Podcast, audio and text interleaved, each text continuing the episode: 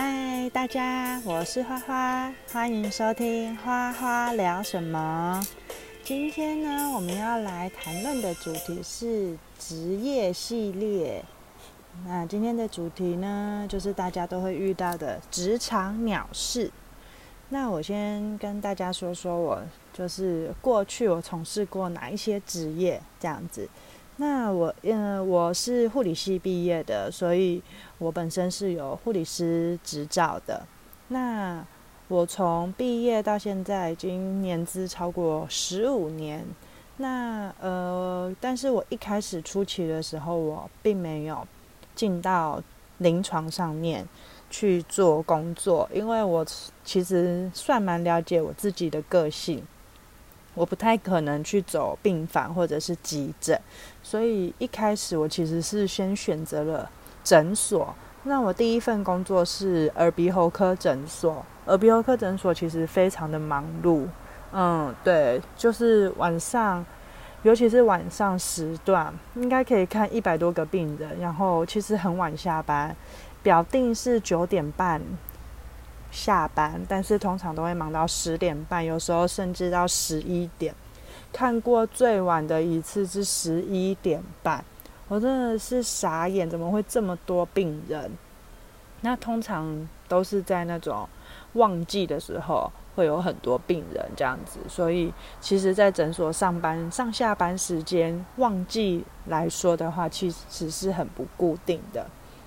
那我除了在诊所上班过，我也有在那种老人长照单位，就是去上班过。那虽然一样是照顾病人，但是跟临床上面的内容还是有一些差异。最大的差异就是步调，步调比较没这么紧凑。那很多大多数都是慢性的那个长者，所以整体的工作节奏上来说，其实是差蛮多的。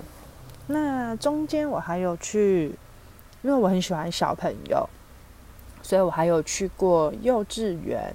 对，我去，我待了两间的幼稚园。其实我觉得在幼稚园的工作时间，其实是让我最开心、最印象深刻的，因为小孩真的是太可爱了。然后你可能会教他很多一些主题课程啊、手作啊、DIY 啊，或是。就是记录他们从小到大那种那种感觉，真的是在跟照顾病人有非常大的差异这样子。然后接下来我就是进入到社服单位，嗯，社服单位我已经接触了五六年了。那在社服单位的工作又跟前面两个不太一样，在社服单位的工作是比较偏向，嗯，很像厂户的，呃，很像校户的感觉。对，那就是照顾全员的这个健康状况啊，然后呃要协助就医啊。那文书作业其实占蛮重的。那因为我们会有评鉴，所以评鉴的资料基本上来说是占了很大的一个比重，这样子。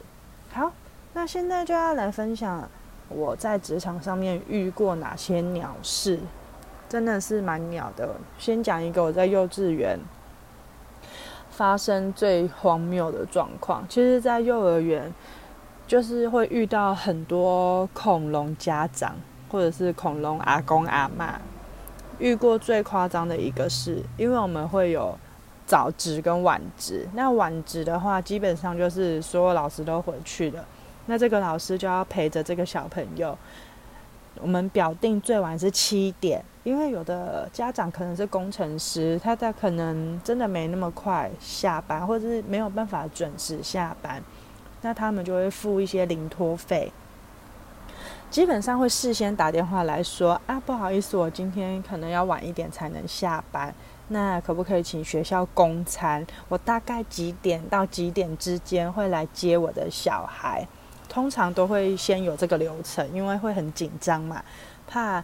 小孩太晚回家会有情绪啊，看到别人回家会觉得为什么我爸爸妈妈这么晚才来？所以通常告知完之后，我们就会跟小孩说啊，因为今天爸爸妈妈工作的关系，老师陪你到晚一点这样子，那我会陪你玩玩具啊这类的。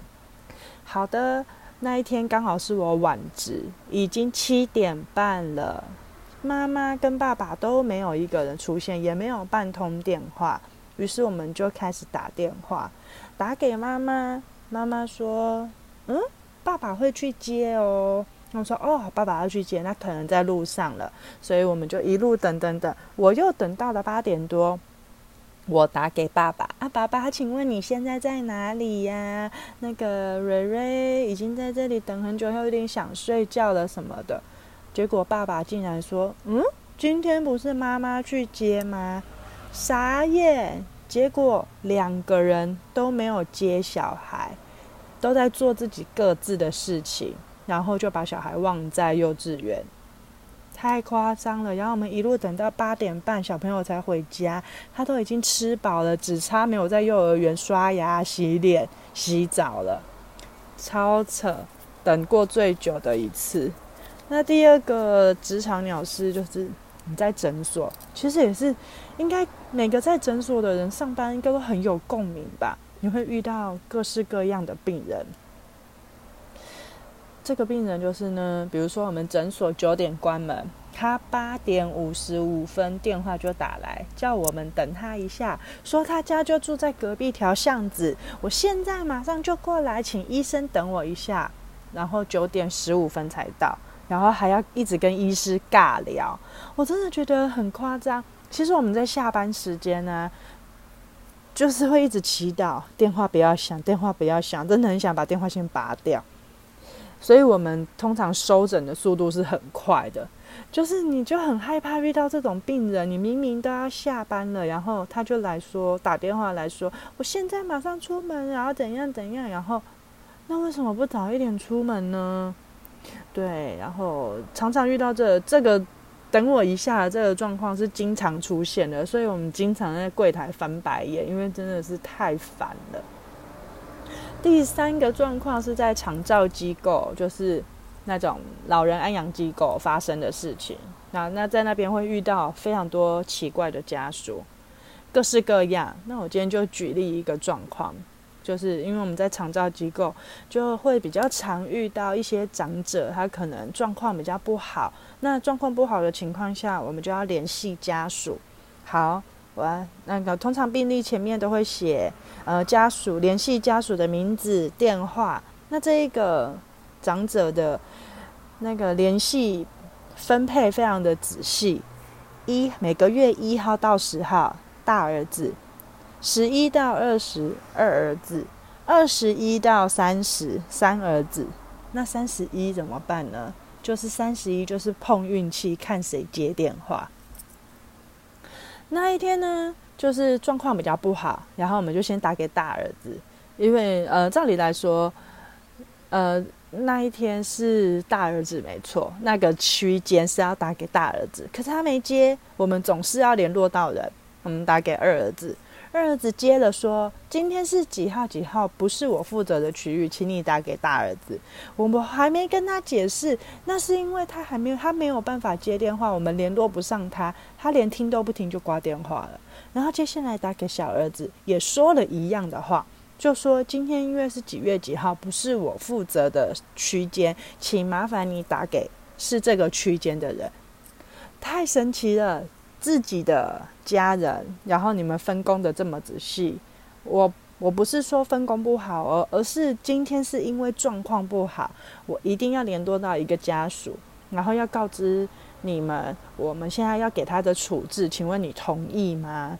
所以大家就一直互相推脱推脱，我耗了很多的时间在打电话，只为了要联系到家属。这个状况其实还蛮常发生的，所以。呃，有时候其实很不理解啦，为什么自己的父母啊要这样子对待？对，所以，嗯、这是我在职场上，因为是不同类型的职场，大概举例一两个例子跟大家分享这样子。那今天的总结就是呢，虽然，嗯、很多人都会说护理就是服务业。就是如果你是在诊所啊，在诊所的这个角色来说的话，是服务业，是医疗业，也是服务业，但是也是要相互尊重，不管是对上或是对下，其实我在诊所非常常听到老板说一句话：“顾客至上。”但是，难道这这个顾客也包含了这种没有教养的 OK 吗？所以我常常老板说这句话的时候，我常常都是翻白眼。因为第一，我不是餐厅啊；然后第二，我并没有做错事情。今天是他们的素质不好，是他们没有把我们的门诊时间、门诊规定放在心上。那为什么我还要迎合他呢？就是这是我在职场上很常反问老板的一个问题，但是通常都得不到结论啊，因为毕竟他就是老板。好啦，今天是我们的。职场鸟事系列之后会再来跟大家分享更多更鸟的事情哦。那就这样喽，下次见，拜拜。